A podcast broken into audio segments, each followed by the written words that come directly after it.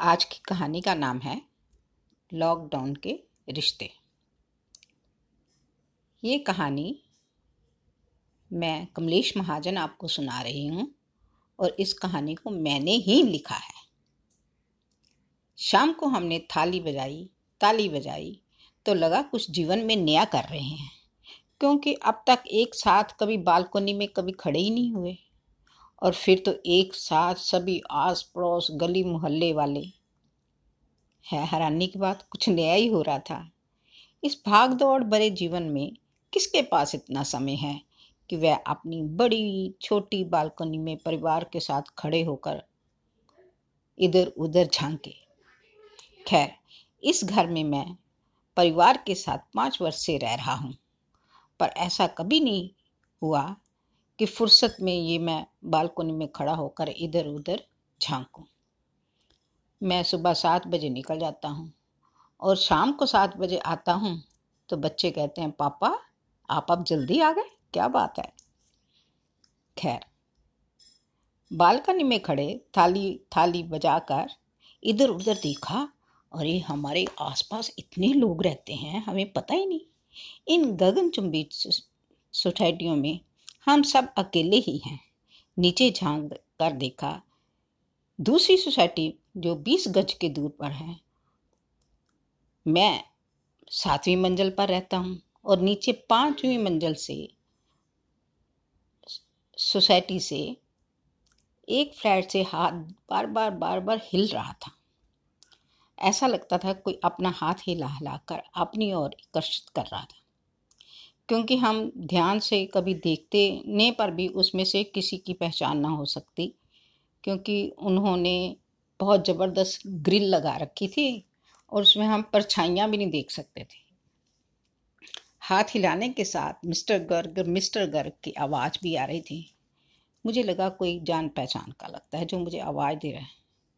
क्योंकि ध्यान से देखने से भी उसकी पहचान नहीं हो रही खैर, इतने में किसी बच्चे के हाथ निकले बाहर और उसने एक कागज़ पर लाल रंग से फ़ोन नंबर लिखा हुआ था।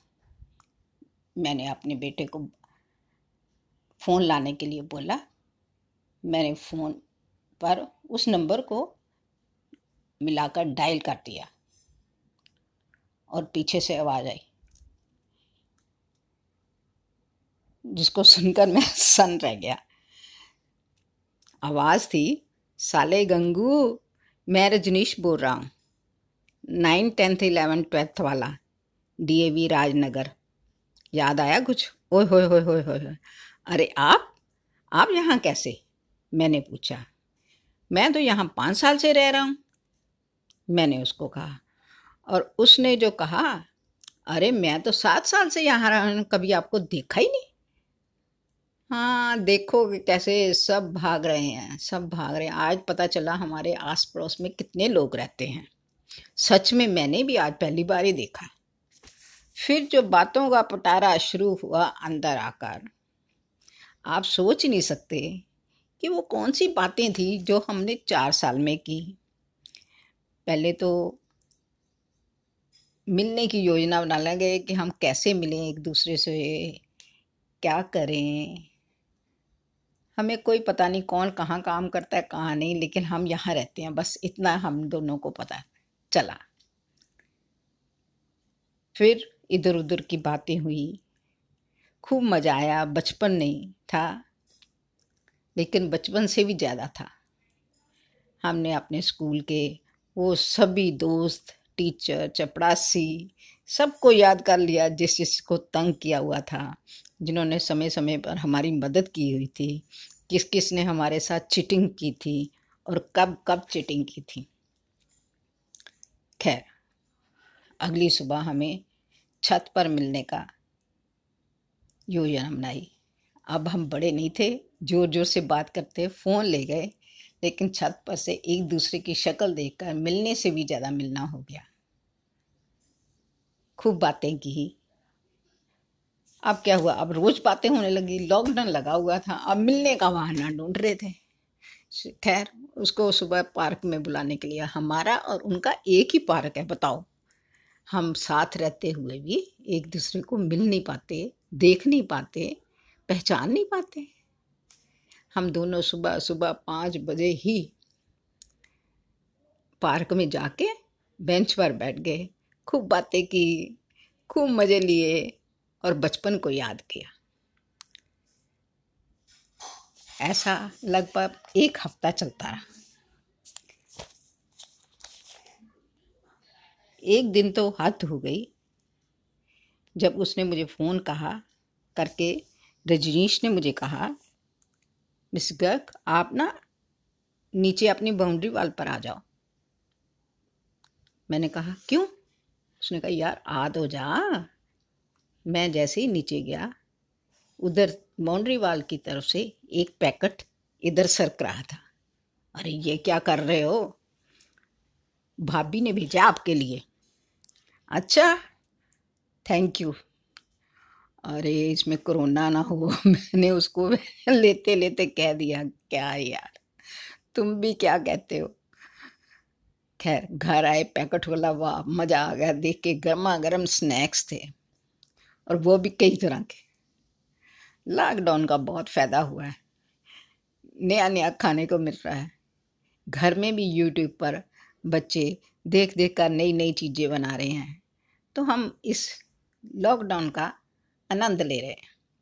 सच में ऐसी फुर्सत ज़िंदगी में कभी नहीं थी, ना देखी, ना सुनी।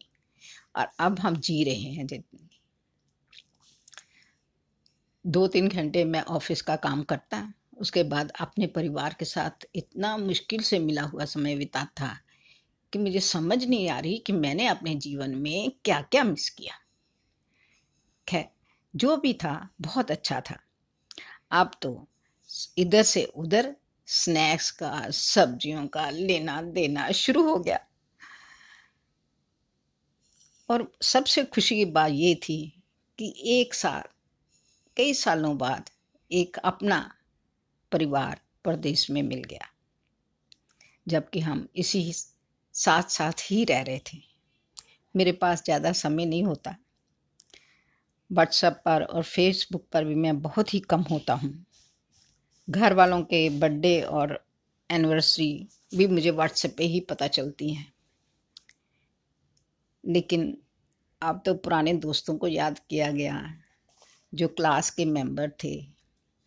जो क्लास के दोस्त थे, जो चाहे, अनचाहे, कैसे हमारे साथ लड़ते थे, झगड़ते थे, प्यार करते थे, साथ देते थे और संबंध बना के रखते थे। मेरे पास तो दो तीन लोगों का ही फ़ोन नंबर था, लेकिन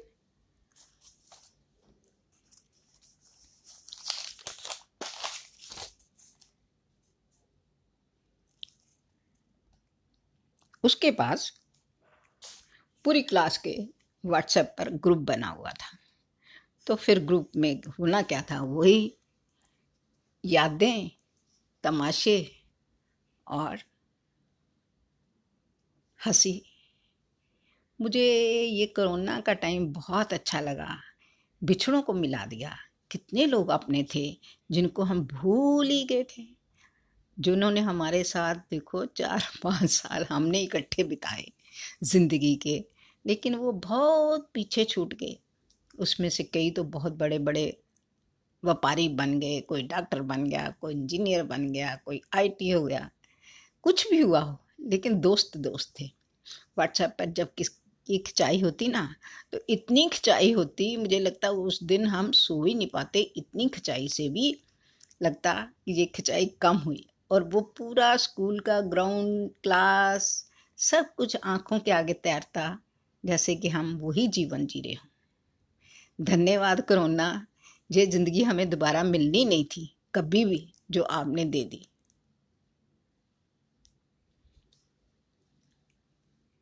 कहिए, दोस्तों, कैसी लगी कहानी? आशा करती हूँ कि आप ये कहानी में कैसा भी आपका विचार हो, ज़रूर लिखूँगा। मैं कमलेश महाजन आपसे विदा लेती हूँ। धन्यवाद।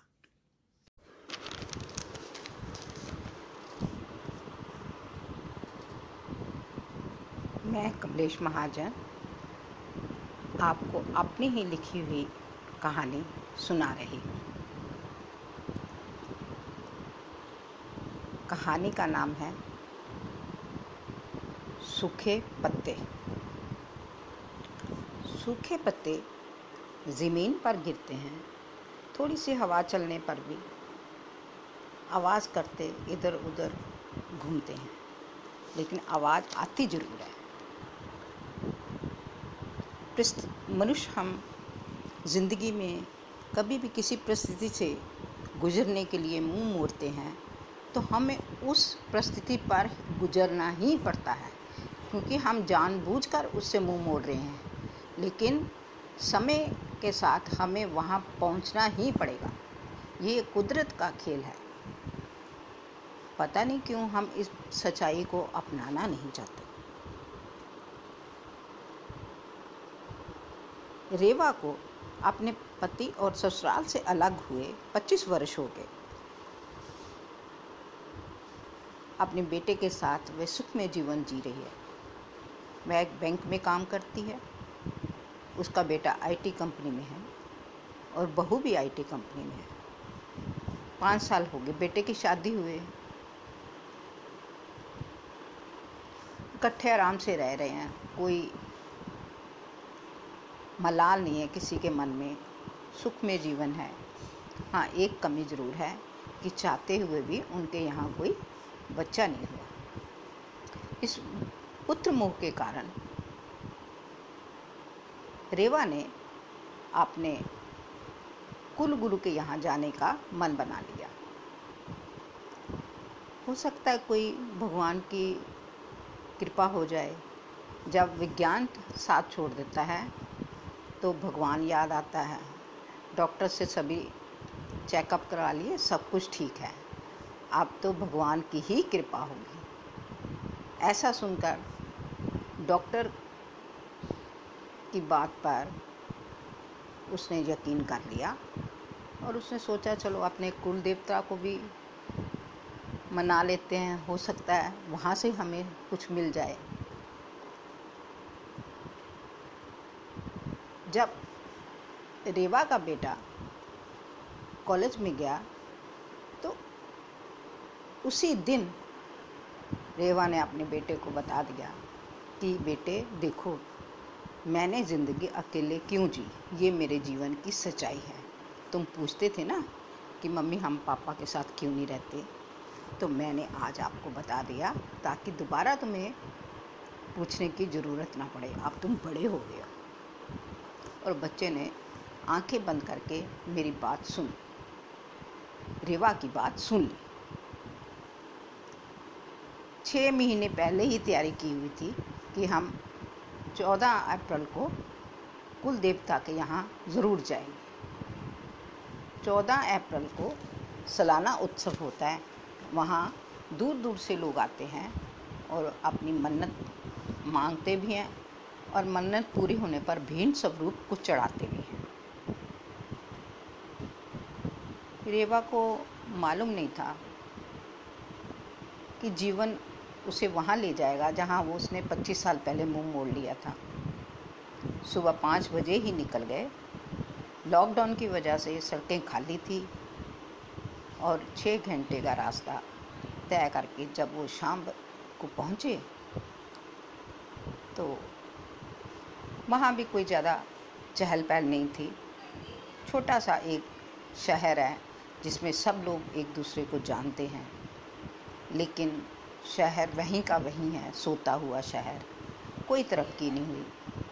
कोई कुछ नहीं, बाहर देखने को नया मिला। बेटे ने मंदिर के आगे गाड़ी खड़ी कर दी और हम तीनों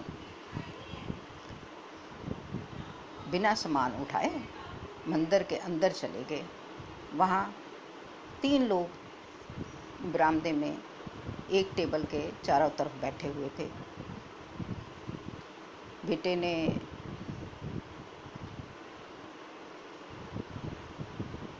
उनसे बात की कि हम तीन लोग हैं, कल की पूजा के लिए आए हैं और एक रात यहाँ मंदिर में रुकेंगे। उसने रजिस्टर खोला, नाम लिखा। जैसे ही पिता का नाम लिखा तो उसने, बेटे ने लिखा, शशिकांत। कहा कि अच्छा बेटे, आप यहाँ किस परिवार से संबंध रखते हो इस शहर में? इतने में रेवा स्वयं बोल पड़ी, मशीन टूल्स वाले। उस प्रबंधक ने ऊपर निकाह करके रेवा को और उसके बेटे को देखा और खड़े होकर कहा तो आप उनके घर क्यों नहीं जाते? तब रेवा ने बिल्कुल ठंडे दिमाग से कहा नहीं नहीं, घर जाने की बात नहीं, हम यही मंदिर में ही रुकेंगे। सुबह तो चले ही जाना है। उसने कहा, ठीक है, उसने चेयर खाली कर दी और अपनी चेयर ही उसको दे दी, रेवा को। और बेटे को भी बैठने के लिए कहा। जब वो बेटा बैठने के लिए तैयार नहीं हुआ तो उसने कहा अच्छा ठीक है, कोई बात नहीं, पानी के लिए किसी को बोला दूर से। बेटे, इनको पानी दो, बड़ी दूर से आए हैं। ऐसे ऐसे बातों में उलझा कर रखा। इतने में जो तीसरा बंदा था, तीसरा आदमी जो चेयर पर बैठा था, चुपचाप बाहर निकल गया और वो वहाँ बातचीत में उलझा कर रखा हुआ था कि आपको कमरा देते हैं।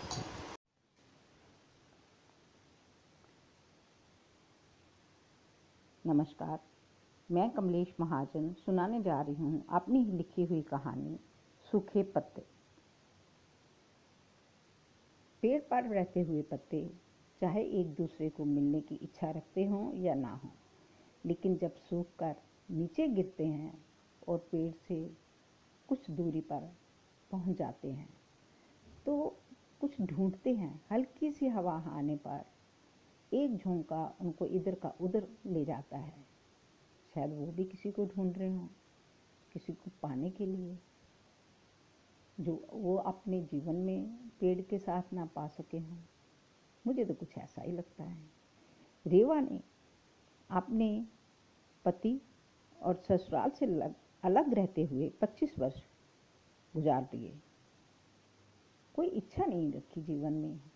बस एक सार सा जीवन पीछे मुड़ के देखा ही नहीं। रेवा बैंक में काम करती है और उसका एक बेटा है, जो आईटी कंपनी में काम करता है। उसने भी लव मैरिज की, अपनी ऑफ़िस की लड़की के साथ। तीन जन का परिवार सुख में जीवन जी रहा है। जब उसका बेटा कॉलेज में दाखिल होने के लिए जा रहा था तो रेवा ने उसको एक दिन बता दिया, बेटा, तुम पूछते थे ना, हम पापा के साथ क्यों नहीं रहते? आज तुम बड़े हो गए हो कॉलेज जा रहे हो। और मैं तुम्हें बता रही हूँ, मेरे जीवन की सच्चाई, कि हम किस लिए पापा के साथ नहीं रहते। और उसके बाद बेटे ने उसको कभी नहीं पूछा कि हम पापा के साथ क्यों नहीं रहते। शादी को पाँच साल हो गए हैं। सबको कुछ परिवार में नया होने की खुशी आने की उमंग सी है, लेकिन ऐसा हुआ नहीं। डॉक्टर को सब कुछ दिखाने के बाद जब कुछ नहीं समझ आया तो फिर प्रार्थना ही बाकी रह गई क्योंकि जहाँ साइंस फेल हो जाती है, वहाँ भगवान शुरू हो जाते हैं। तो दुआओं का दोष शुरू कर दिया, किस भगवान क्या दुआएँ करें किस भगवान से दुआ मांगे हैं? एकाएक उसको अपने कुल गुरु की याद आ गई। देवा ने अपने बेटे और बहू को कहा कि अगले साल हम अपने कुल गुरु के यहाँ ज़रूर जाएँगे। वहाँ चौदह अप्रैल को मेला लगता है। सबने हाँ की, तैयारियाँ की और तेरह अप्रैल को ही वो घर से निकल गए। लॉकडाउन लगा हुआ था, जाने की बहुत परेशानी थी। पुलिस से कोई इजाज़त लेके वहाँ पहुँचने की भरसक प्रयत्न किया गया। रास्ता खाली था, सड़कें सुनसान थी और छः घंटे का सफ़र तय करके वो शाम को अपने कुलगुरु के शहर पहुँच गए। कुलगुरु का शहर यानी रेवा का ससुराल भी। मंदिर के आगे जैसे ही गड़ी, गाड़ी खड़ी की तो एक दो लोग इधर उधर देख रहे थे। शहर में भी ज़्यादा चहल पहल नहीं थी, वही पुराना शहर, कुछ दुकानें नहीं थी, बाकी सब कुछ नया था, पुराना था, कुछ बदला नहीं हुआ था, एक सोया हुआ शहर।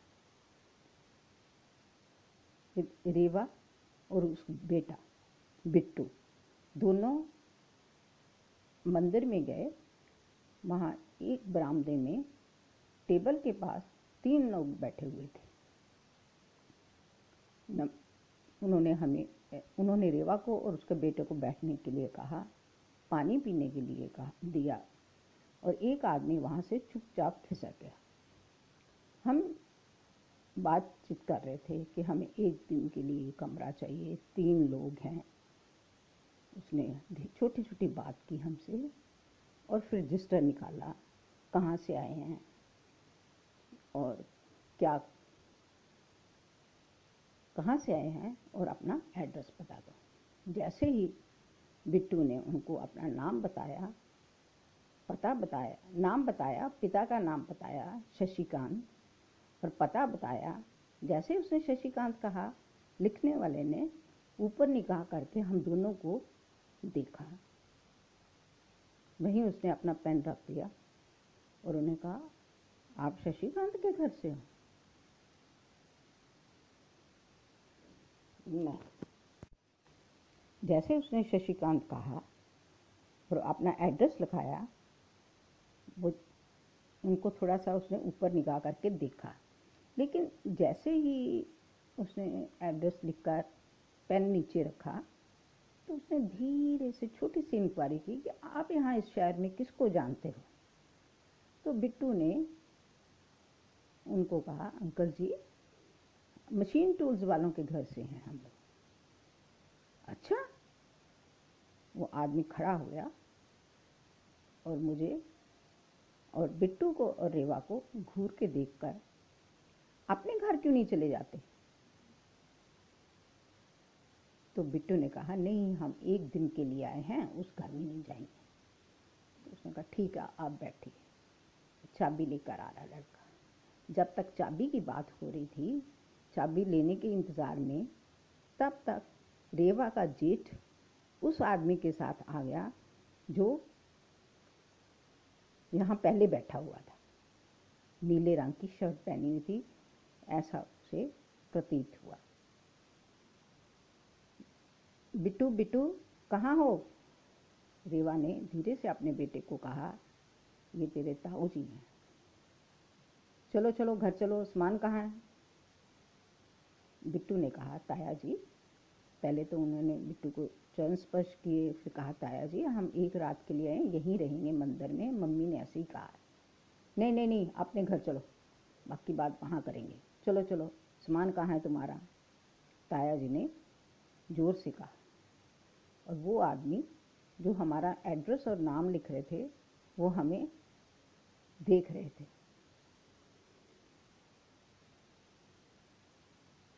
गाड़ी, सामान तो गाड़ी में है, लेकिन हम इधर ही रुकेंगे, रेवा ने कहा। कोई बात नहीं रेवा, बाकी बात हम घर में करेंगे। अभी चलते हैं। कल तो वैसे ही चले जाना है।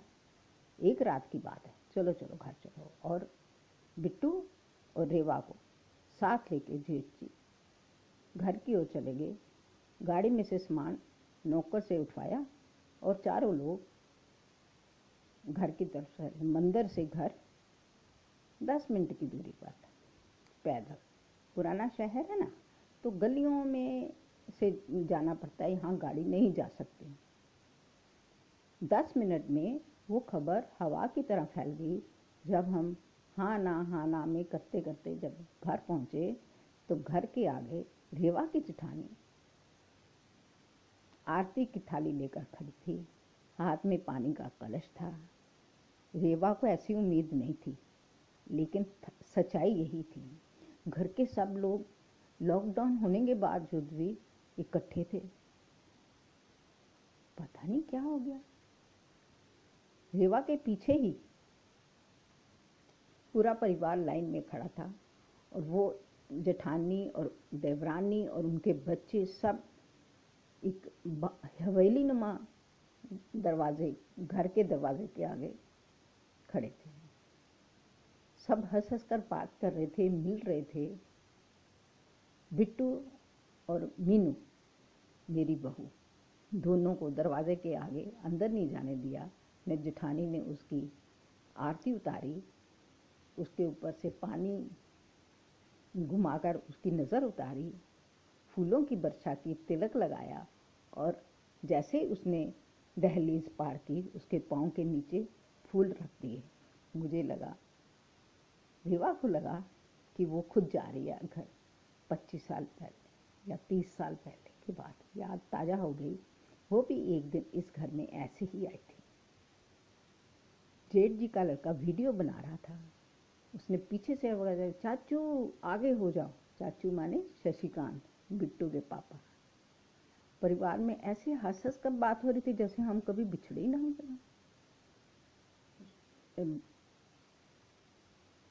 बिट्टू की मिसेस बीना मीनू को सबसे मिलाया गया। मीनू ने प्रथा अनुसार सबके पाँव छुए आशीर्वाद लिया। तब चाय पानी पीने का इंतज़ाम हो गया। ऐसा लगता था हम एक, इस घड़ी का इंतज़ार कर रहे हैं। ऐसा एक बड़ा सा घर था। एक, इस बड़े से कमरे में सब लोग चहचहा रहे थे। खूब हंस रहे थे, जैसे कोई दुल्हन घर में आई हो, दूल्हे के साथ। और बिल्कुल ऐसा ही था, कहके लग रहे थे। कोई पुरानी याद, बात ही नहीं याद कर रहा था। सब उस दुल्हन को देख रहे थे और उसकी बातें कर रहे थे। बिट्टू और उसके चाचू ताऊ के बेटे उसके बराबर की उम्र के ही थे और सबने उसको आँखों पर बिठा लिया। चाय नाश्ता किया गया। डिनर की तैयारी होने लगी। उससे पहले क्या क्या बातें हुई क्या क्या शरारतें हुई, समझ लगा कि पुराने यादें कहाँ से फिर ताज़ा होने लगी। लेकिन बीच का कुछ नहीं था।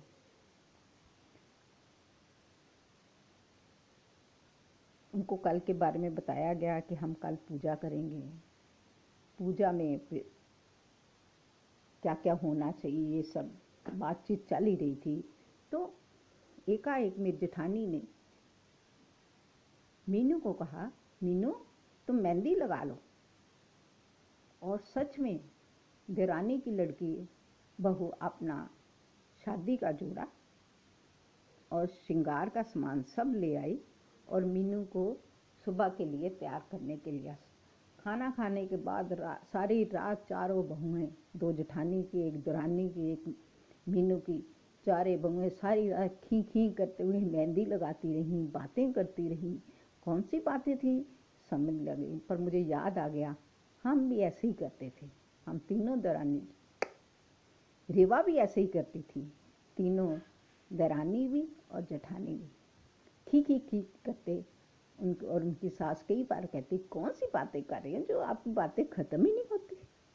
लेकिन हाँ वही पुराना सीन याद आ रहा है। जठानी जी को बहुत खुशी लग रही थी कि ये कैसे घर में इतनी खुशियाँ आ गई अचानक। दूसरे दिन पूजा थी। सुबह दुल्हन की तरह तैयार किया गया। मीनू को बिल्कुल वैसे ही एक पवित्र पेड़ की परिक्रमा की गई और मनते मानी गई और जो मनते पूरी हो गई थी, उनके लिए भेंट भी चढ़ाई गई। खाना वहीं पर था।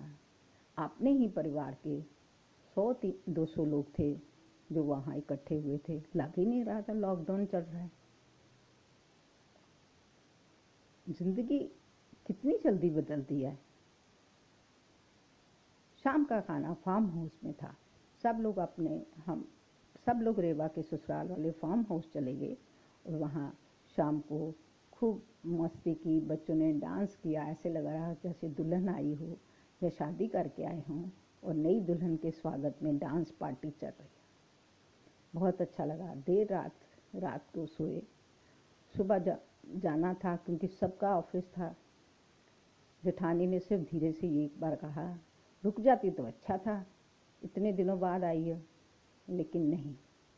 ऑफ़िस जाना ना, एक बहाना था। ठीक है। खाने के लिए डब्बे दो तीन डब्बे टेबल पर रख दिए और साथ में चार चटनी मुरब्बे, जाने क्या क्या पैकेट बना बना के रखे हुए थे। शशिकांत इस बीच अपने बेटे के साथ दो चार बार बातचीत की। पर मैं, पर रेवा उसके साथ नहीं बोली। जबकि घर तो शशिकांत का ही था। यही जीवन है। जब समुंदर में रहो और हाथ में पानी ना हो पीने को।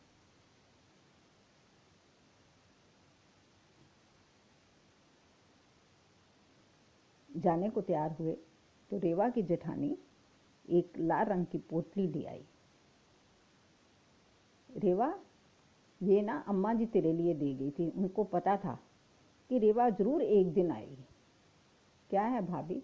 अरे, इसमें जेवर है, एक पीतल का डब्बा निकाला, जिसमें रेवा, ये तुम्हारा जेवर है, इसमें कुछ अम्मा जी का भी जेवर है, जो उन्होंने आपके लिए रखा हुआ था। रेवा ने आँखें खोलते हुए हैरानी से पूछा, अरे, मुझे तो इनकी याद ही नहीं थी, कभी ज़रूरत ही नहीं पड़ी। और ठानी ने भक्त से रेवा को गले लगा लिया, दोनों रोने लगी। कोई बात नहीं रेवा, समय की बात है। हो सकता है वो समय अच्छा ना हो। अब तो तुम आ गई हो ना, अब सब अच्छा ही अच्छा होगा। आँखें पूछते हुए रेवा ने रख लो आप ये तुम्हारा अमानत है। रेवा ने वो डब्बा लाल कपड़े में लपेटते हुए अपने बड़े से पर्स अपने पास ही रख लिया।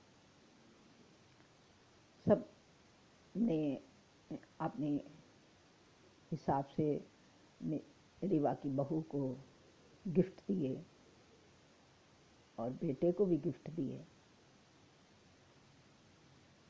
रेवा इस बात के लिए तैयार थी। उसको पता था कि घर की रिवाज क्या है। सबको आने के लिए बोला और वो मंदिर के पास अपनी गाड़ी जो खड़ी थी, वहाँ तक जाने लगे। घर का सब लोग उनके पीछे पीछे जा रहे हों, जैसे किसी की विदाई हो रही हो। सब हंस रहे थे। बाप बेटों ने एक दूसरे का हाथ पकड़ा हुआ था और कुछ गंभीर सी बात कर रहे थे। युवा ने देखा। गाड़ी में बैठ के बड़ी गाड़ी थी। सबसे पीछे वाली सीट पर तो रेवा बैठी हुई थी और बीच वाली में बहू और ड्राइवर सीट पर बिट्टू। सब नमस्ते, राम राम हुई और सबको कहा भी गया अच्छा जी, आना आना। जो बिट्टू ने कहा, रेवा ने किसी को नहीं कहा आने के लिए। लेकिन बिट्टू ने अपने पापा को ज़रूर कहा, चलिए पापा, आप भी चलते तो अच्छा था। लॉकडाउन लगा फैक्ट्री में तो कोई काम ही नहीं है। अच्छा अच्छा आएँगे आएँगे, ऐसे उसके पापा ने बोला। चलो ना चलो ना, ऐसे करते करते हाँ ना, में आधा घंटा गुजर गया। हमें भी छः घंटे का आगे सफ़र था, पर मैं बोला, रेवा को भी आगे छः घंटे का सफ़र था। पर रेवा रेवा बोली कोई नहीं। एकाएक रेवा के देवर ने शशिकांत को धक्का दिया और ड्राइवर के साथ वाली सीट पर बैठा दिया और दरवाज़ा बंद कर दिया। बिट्टू ने गाड़ी स्टार्ट कर दी। सबने हाथ हिलाकर अलविदा कह दिया और बार वाले सब हंस रहे थे, सब खुश थे। और मैं पीछे बैठी, ये सब देख रही थी। ये खुशी का माहौल, इतने साल बाद कैसे आ गया? कोरोना की वजह से? मन्नत की वजह से?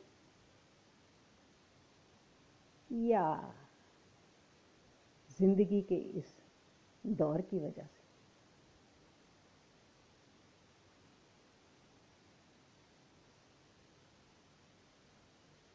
कहिए दोस्तों, कैसी लगी ये कहानी?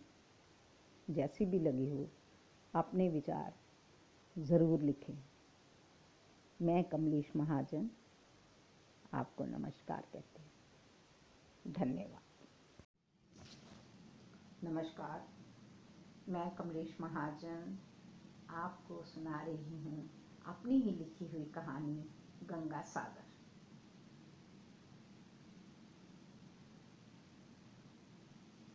मैं आज अपने घर में अकेली हूँ। और अपना ही घर इतना खाली लग रहा है, जिसकी मुझे कभी आदत ही नहीं थी। कहते हैं ना, शांति ज़्यादा भी हो तो मन को अशांत कर देती है। काम वाले ने जाते ही गेट बंद करने की आवाज़ लगाई और मैं भी गेट बंद करके आकर सुस्ताने लगी। जैसे ही मैं लेटने लगी, मेरे आँखों के आगे नीना घूम रही थी, मेरी ननद।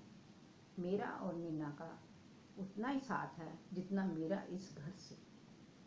जब मैं शादी करके इस घर में आई तो मेरे सास ससुर, मेरे पति हर्ष के अलावा इस घर में नीना भी थी। शादी में सब लोग चले गए। लेकिन मीना के मम्मी पापा इधर ही थे, क्योंकि वो 84 के दंगों के बाद इधर ही कुछ महीनों के लिए आए हुए थे और कुछ महीनों बाद ही वो चले गए। नीना इधर ही रही और नीना फिर इस घर की ही होगी इसके साथ ही वो मेरी एक अच्छी सहेली, छोटी बहन और नन तीनों थी नीनों की इस बार स्कूल में जॉब लग गई। और वो नौकरी करके आती तो हंस हंस कर सब स्कूल की जो हुई, बीती बातें होती बस में, बस स्टॉप पर, स्कूल में क्या हुआ? वो जब तक शेयर नहीं कर लेती, खाना नहीं, उसको हजम होता। और हम भी दोनों जहाँ जाते, इकट्ठे जाते हर्ष तो सुबह जाते, शाम को ही आते। और इस बीच हमारे पास जो टाइम आता, हम इकट्ठे पिक्चर भी जाते, बाज़ार जाते, खूब घूमते, खूब मज़े करते। और नीना मेरे जीवन का एक अभिन्न अंग बन। गई एक आए नीना मेरे लिए बीएड का कागज़ फॉर्म भी ले आई और मेरे को प्राइवेट बीएड करवा दी। मैं घर बैठे बैठाए टीचर बन गई। और ठीक उसी तरह ही एक दिन आपने स्कूल से मेरे लिए नियुक्ति पत्र भी ले आई और मैं उसी के स्कूल में टीचर बन हर्ष ने कहते हुए अच्छा तो टीचर इतनी आसानी से बनते हैं? तो मुझे आज याद है, नीना ने गर्दन हिलाते हुए भैया के सामने ऐसे कहा, भैया, आपकी कितनी अप्रोच है, इससे पता चलता है। और दोनों भाई बहन खिलखिलाकर हंस पड़े और मैं भी हंसने से बाज नहीं आई, क्योंकि ये सब मेरे लिए कर रही थी। मैं दो बच्चों की माँ हो गई और नीना ने मेरे बच्चों को माँ से ज़्यादा प्यार दिया। वो बुआ कम थी, माँ ज़्यादा थी। उनको बच्चों के साथ खेलना, उनको पढ़ाना, उनको तैयार करना बहुत अच्छा लगता। और लगना भी चाहिए। एक दिन पता नहीं क्या हुआ। मैंने अपने बड़े वाले बेटे को एक ज़ोर से थप्पड़ लगा और उतनी ही ज़ोर से मीना ने मेरे गाल पर थप्पड़ लगा दिया। और साथ में एक व्यंग भी कस दिया शुक्र करो, ये लड़का है। और मैं चुपचाप अपने गाल पर हाथ रखते हुए ड्राइंग रूम में चली गई।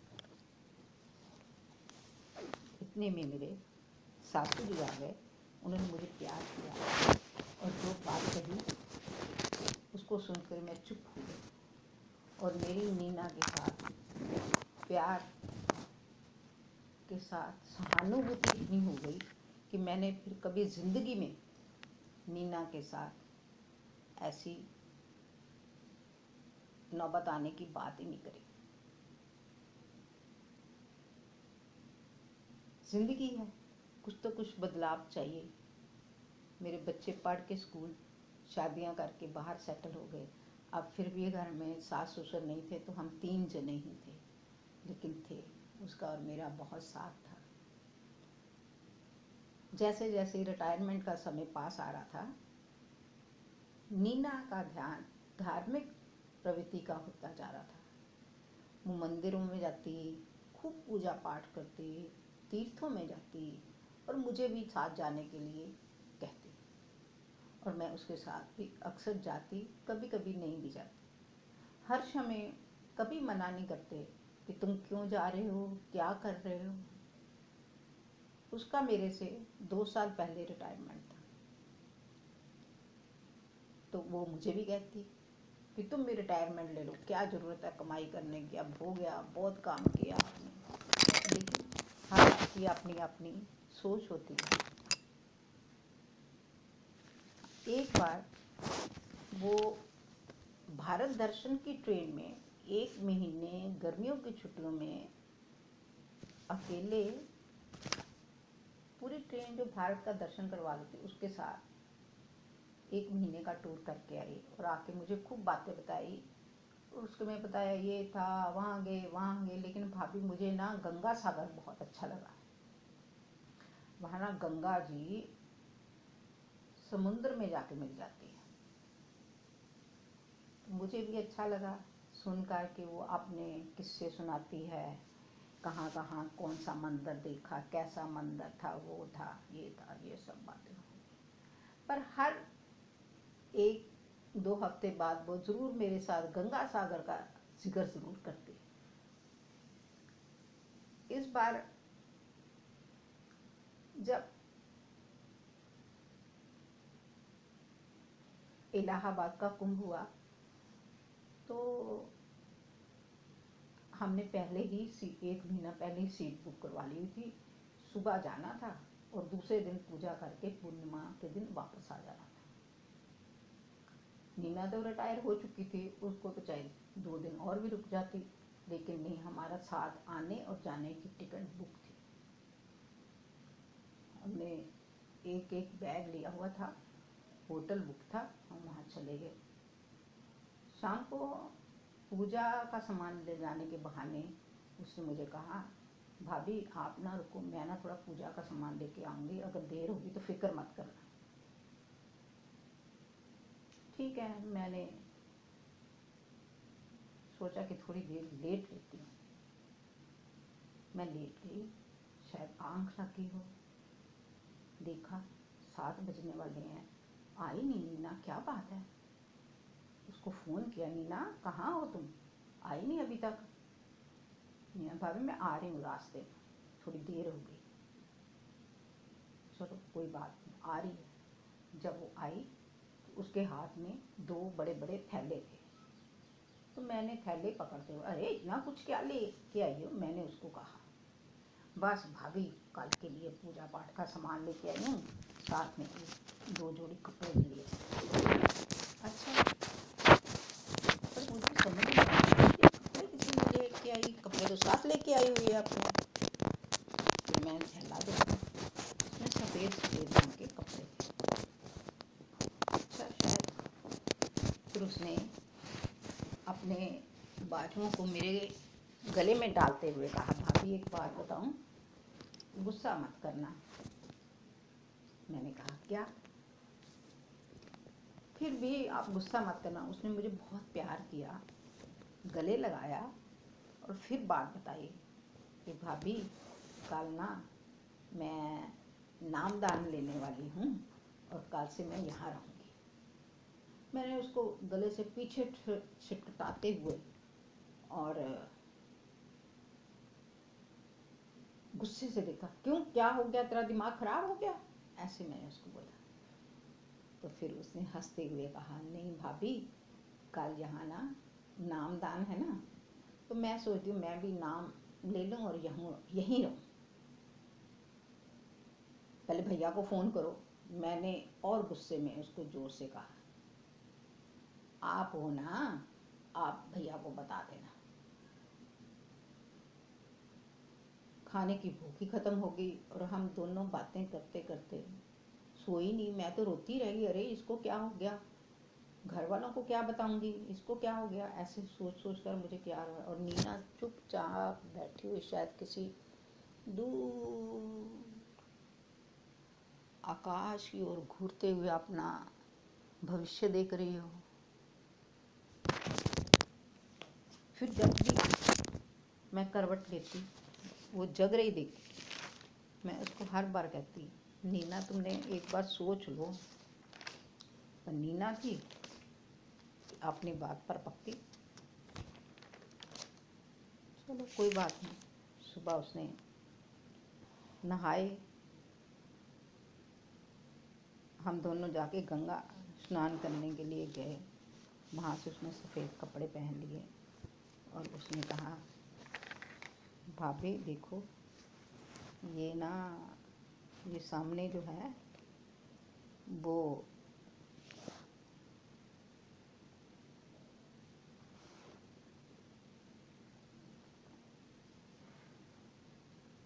किन्नरों का अखाड़ा है।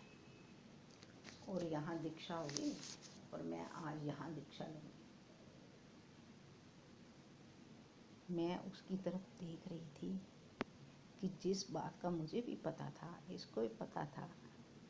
लेकिन इसने अपने मुँह से आज मुझे ये क्यों कहा? मैंने उसको फिर कहा, अरे नीना, तुम ना एक बार फिर सोच लो, इतना बड़ा फैसला कैसे ले सकती हो? प्लीज़ मत करो ऐसे। नीना ने मुझे गले लगा लिया और कहा, समझा करो। भाभी, क्या मैं अपने समाज में नहीं रह सकती? यूँ समझ लेना कि गंगा सागर में चली गई।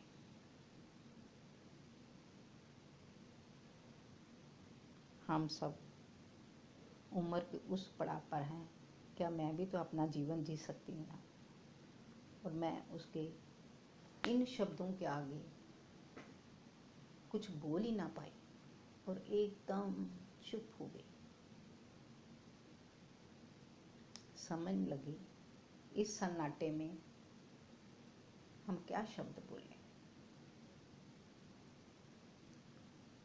और रात को ट्रेन में मैं अकेली वापस आई और सुबह जब घर पहुँची तो वो नीना मेरी एक जीवन की अभिन्न अंग सागर के साथ लहरों में खेल रही थी और मैं यहाँ अकेली अपने घर में। धन्यवाद दोस्तों। अपने विचार इस कहानी के बारे में ज़रूर बताएँ। मैं कमलेश महाजन सुना रही थी अपनी ही लिखी हुई कहानी, गंगा सागर। नमस्कार, मैं कमलेश महाजन आपको सुना रही हूँ। अपनी ही लिखी हुई कहानी, एक नया रिश्ता। रिया ने अपना बैग उठाया, दरवाज़ा बंद किया और लिफ्ट के पास आके खड़ी होगी उसके पीछे पीछे ही उनके पड़ोसी शर्मा अंकल जी भी आ गए। उन्होंने रिया को बैग के साथ देखा तो पूछ लिया, कहीं जा रहे हो? रिया ने भी यही कहा हाँ अंकल जी, घर जा रही हूँ। लंबी छुट्टियाँ हैं ना, लॉकडाउन की। अरे, बेटे तुम्हें पता नहीं, तुमने शायद न्यूज़ नहीं देखे। आज से लॉकडाउन है, ना बस है, ना प्लेन है, ना ट्रेन है। बाहर तो कर्फ्यू लगा हुआ कैसे जाओगी? रिया को सुनकर बड़ा अफसोस हुआ और झुंझुलाते हुए वापस अपने फ्लैट में आ गई। सामान रखा, जूता उतारा, टीवी ऑन करके बेड पर बैठ गई। बड़ा दुख हुआ। इतने दिनों बाद घर जा रही थी और लंबी छुट्टियाँ मनाने का और भी खुशी हो रही थी। मम्मी को फ़ोन किया पापा से बात की भैया से बात की और रो रो कर बताया कि अब मैं इतने दिन यहाँ अकेले कैसे रहूँगी। पर ये था सबकी मजबूरी जो जहाँ जहाँ था वहीं वहीं रह गया। वही सोचते सोचते सो गई। शाम को जब उठी तो पे, पेट में चूहे कूद रहे थे। रसोई में जाके देखा दूध भी नहीं था चाय बना लेती। अच्छा स्नैक से काम चला लेती हूँ। स्नैक डाले, साथ में कोल्ड ड्रिंक ली और अपनी भूख मिटाने की कोशिश की। रात को फिर वही हाल हुआ और जुगाड़ किया कुछ ना कुछ। दूसरे दिन भी जुगाड़ किया। दिन इतने लंबे थे कि बीत नहीं रहा था। फ़ोन भी कर लिया, मम्मी को, पापा को, भैया को फ्रेंड्स को भी कर दिया कि मैं फंस गई, अब मैं क्या करूँ? और इस मुश्किल समय में सब फंसे हुए थे।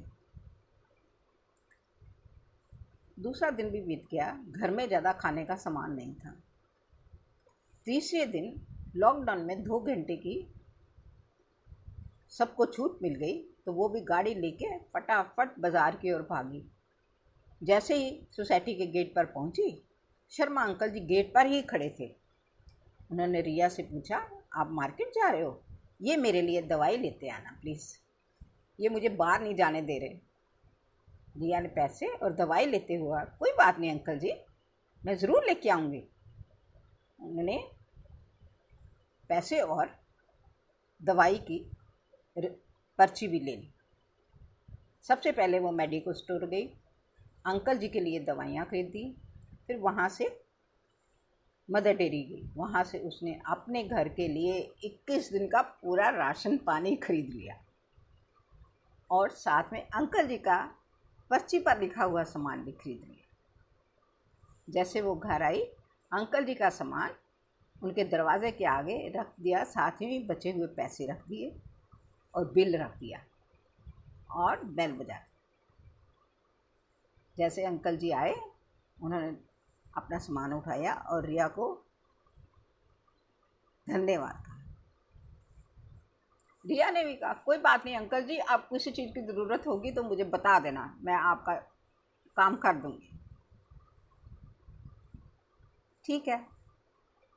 ऐसे अंकल जी ने गर्दन हिलाई और अपना दरवाज़ा बंद कर लिया। रिया भी घर आके अपना सामान रखा और फिर टीवी चला के बैठ गई। फ़ोन किया, मम्मी से बात की, मम्मी ये ये सामान लेके आई हूँ। और न्यूज़ देख के मन भरने लगा, इतने लंबे दिन हो रहे हैं, क्या करें, कैसे बताएँ? जैसे ही उसने सोचा कि देखो मैं, मेरे को आस पड़ोस में पता ही नहीं कौन रहता है, मैं इतने टाइम से इधर रह रही हूँ। फिर भी उसने अपने दिल को अच्छी तरह बताने के लिए कोशिश की। जैसे ही उसने दूसरे दिन उसको कुछ अच्छा खाने के लिए किया तो उसने सोचा क्या बनाया जाए जो पेट भर के खाया जाए और तृष्णा भी ख़त्म हो जाए। अच्छा अच्छा राजमा चावल बना हम्म, हम्म, हम्म, नहीं नहीं नहीं नहीं। इतनी लंबी सब्ज़ी कौन बनाएगा कौन मेहनत करेगा इतनी मैगी बना लेते नहीं नहीं नहीं नहीं। राजमा चावल ही बनाती हूँ। उसने रावल, राजमा चावल बनाए और साथ वाले अंकल जी को फ़ोन कर दिया। अंकल जी, आज लंच आप मेरे साथ ही करेंगे? तो अंकल जी ने कहा, अरे, लॉकडाउन में कैसे करेंगे? उसने कहा, नहीं, आज हम दूरी बना के रहेंगे, लेकिन इकट्ठे करेंगे। अंकल जी भी खुश हो गए। कभी बातचीत ही नहीं की। अभी अचानक लंच का न्योता आ गया। ठीक है। दोनों ने उस दिन राजमा चावल का मज़ा लिया। अपने बारे में एक दूसरे को बताया। अंकल जी के दो बेटे हैं। एक दुबई में रहता है, एक बॉम्बे में। और अंकल जी बारी बारी दोनों बच्चों के पास जाते हैं। खूब घूमते हैं। उनको पढ़ने का और लिखने का और घूमने का बहुत शौक़ है। और अपने आप को बिज़ी रखते हैं इस तरह। रिया ने भी बताया, अंकल जी, मेरे घर में मम्मी, पापा, मेरा बड़ा भैया, भाभी और एक और भैया छोटा है। बहुत खुश हुए, ऑफ़िस की बातें की और अंकल जी चले गए। अब लंच तो हो गया। दूसरे दिन अंकल जी ने बेल बजाई तो कहा, देखो बेटे, मेरा ना फ़ोन कुछ गड़बड़ हो गया, पता नहीं क्या हो गया। देखना ज़रा। और अंकल जी का फ़ोन लेके रिया उधर उधर पलट कर देखने लगी, जबकि उसको कुछ नहीं आता था। उसने अपने दोस्त को फ़ोन किया कि ऐसे ऐसे फ़ोन ख़राब है कैसे करूँ? तो उसने बताया कि इसको ये बटन दबाओ, ये बटन दबाओ, ये बटन दबाओ। तो फ़ोन जो था पूछ पूछ कर ठीक हो गया। बड़ी खुशी से उसने अंकल जी के घर में जाके दरवाजे से उनको, उनका फ़ोन दे दिया और अंकल जी ने बड़े दिल से उनको धन्यवाद कहा अब शाम की चाय उनकी रोज़ होने लगी इकट्ठे। रोज़। शाम को कभी अंकल जी स्नैक्स बना के ले आते हैं, कभी वो बनाती लेकिन पीते चाय इकट्ठी। ये उनका रोज़मर्रा का काम हो गया। कभी बालकनी में देखती, हमारे आसपास इतने लोग हैं, हमें पता ही नहीं है। और ये सब लोग फंसे हुए हैं, मेरी तरह हैं, या नज़र बंद हैं घर में। समझ नहीं आई। समय बताना बहुत मुश्किल है। वर्किंग लेडीज़ सुबह सुबह ऑफ़िस जाते सबकी एक ही कंडीशन होती है घर में। एक हाथ में चाबी, एक हाथ में बैग और उसी हाथ में फ़ोन और आते हुए भाग भाग के आते हैं। एक हाथ में पर्स है, उसी में कुछ खाने का सामान है, दूसरे हाथ में चाबी भी है और फ़ोन भी है। ये रोज़ का काम है। यही उनकी दिनचर्या है। उनको पता ही नहीं आसपास क्या है। ना ही उनको ज़रूरत ही पड़ती है। उनका तो जीवन, ऑफ़िस, घर, फ़ोन और फ्रेंड्स बस। अब ये टाइम पास करना बहुत मुश्किल है। उसने अपने आप को बिज़ी रखने के लिए पुरानी मैगज़ीन निकाल ली वो पढ़ी। ऑफ़िस में एक दो घंटे का वर्क फ्रॉम होम होता था, वो कर लिया। फ़ोन पर बातें की इधर उधर झाँक झूंक कर देखा हमारे आसपास कौन रहता है।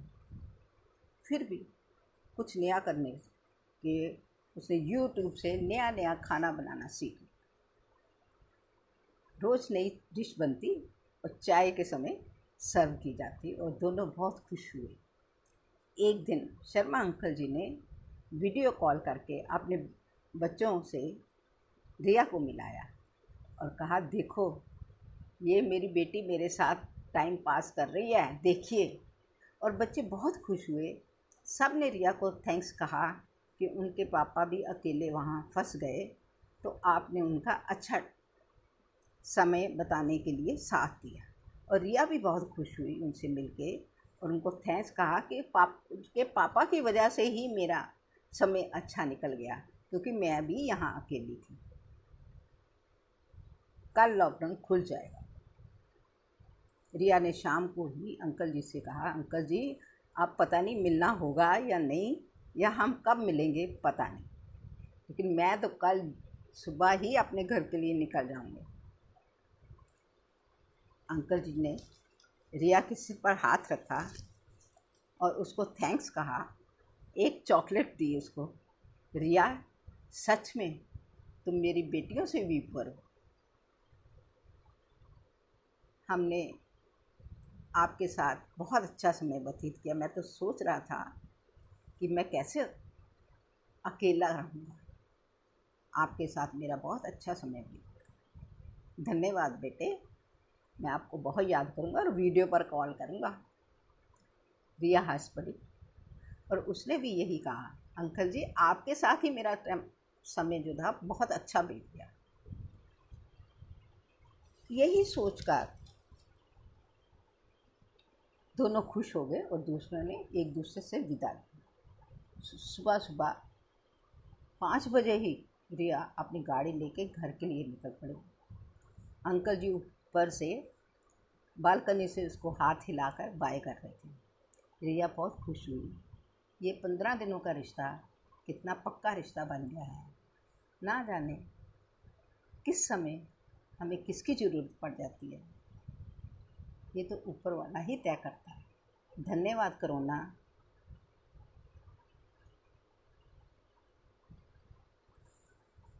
कहिए दोस्तों, कैसी लगी ये कहानी?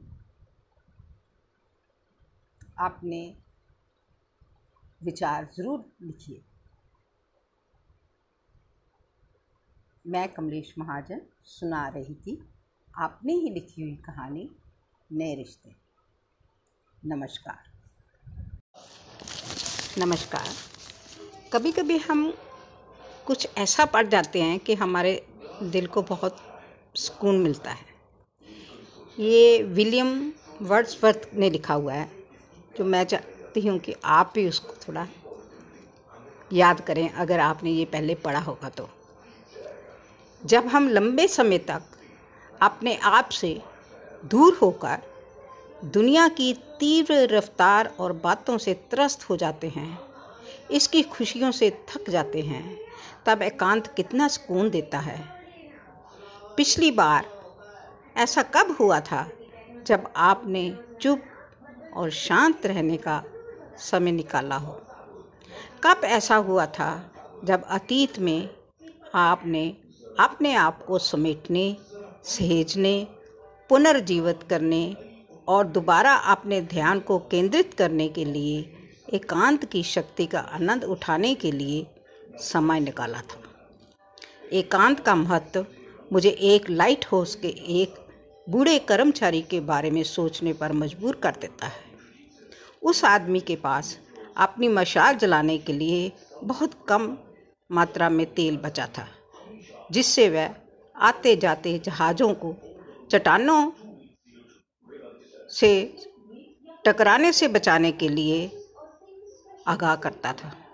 एक रात पास में रहने वाले एक आदमी को इस बहुमूल्य वस्तु की आवश्यकता पड़ी तो लाइट हाउस के कर्मी से उसने अपने पास से थोड़ा सा तेल दे दिया। एक और दूसरी रात फिर एक यात्री ने अनुरोध किया तो भी उसे लाइट हाउस वाले ने थोड़ा सा तेल दे दिया। तीसरे दिन उसकी पड़ोसन ने दरवाज़ा खड़काया तो उसको भी तेल की ज़रूरत पड़ी तो उसको भी उसने तेल दे दिया। कर्मचारी ने इस बात, उनकी इस बात को मान लिया कि जल्दी ही तेरा तेल जो है ख़त्म हो जाएगा और मशाल बुझ जाएगी और कई जहाज़ डूब जाएँगे, बहुत सी जिंदगियाँ ख़त्म हो जाएँगी। क्योंकि उस लाइट हाउस का रक्षक अपनी प्राथमिकता भूल गया था। दरअसल उसने जो अपने सबसे प्राथमिक कर्तव्य की अवहेलना की और उसको, उसका मूल्य चुकाना पड़ा। एकांत का अनुभव एक दिन में कुछ मिनट के लिए भी किया जाए तो वह आपको अपना ध्यान अपने ही जीवन की सर्वोच्चतम प्रथा, प्राथमिकताओं पर केंद्रित करने में मदद करेगा, ताकि हम जीवन में किसी भी काम में आ सावधानी ना बरतें। ये मैंने किसी पुस्तक में विलियम वर्ड्सवर्थ की ये लिखी हुई छोटी सी प्रेरणा पुंज आपको सुनाया। आशा करती हूँ कि इस एकांत के समय में ये हमारे लिए बहुत सहाय होगा। धन्यवाद।